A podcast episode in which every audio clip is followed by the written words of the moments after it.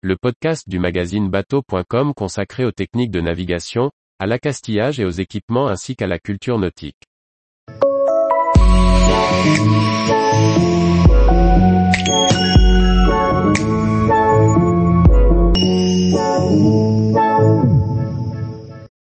Nomade des mers, un concentré d'astuces low-tech pour des bateaux plus écologiques. Par Briag Merlet. Le voilier nomade des mers a effectué un tour du monde de 6 ans pour collecter des solutions low-tech et les mettre en œuvre à bord.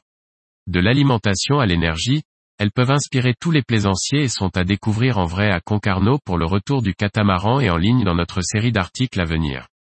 Parti en 2016 de Concarneau, le catamaran nomade des mers a sillonné les mers du globe pendant six ans en quête de low-tech, ces technologies sobres permettant de répondre aux besoins de la population tout en limitant l'impact sur l'environnement et le coût de mise en œuvre.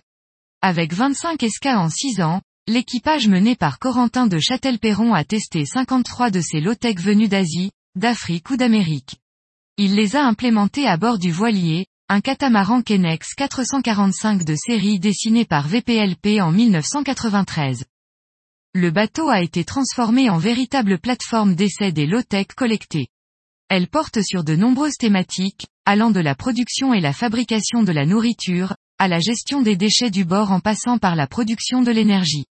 On trouve à bord pêle-mêle un élevage de grillons, une production de plantes en aquaponie pour l'alimentation, une production de spiruline, un système de composteur à l'aide de larves de mouches, des toilettes sèches, des filtres à eau en argile ou à base de sable.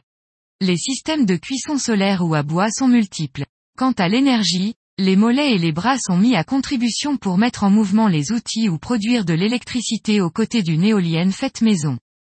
À l'occasion de son retour à son port d'attache de Concarneau, un festival de 10 jours permet aux passionnés de visiter le bateau entre le 25 juin et le 3 juillet 2022. Au-delà de la découverte du catamaran nomade des mers, un riche programme de conférences, projections de films ou stages et formations est proposé. Mais pour ceux qui ne pourront pas s'y rendre, nous vous proposons dans les jours à venir une série d'articles sur ces technologies que vous pourriez implanter sur votre bateau pour que votre croisière de plaisancier bricoleur soit à la fois plus sobre, plus autonome et plus durable.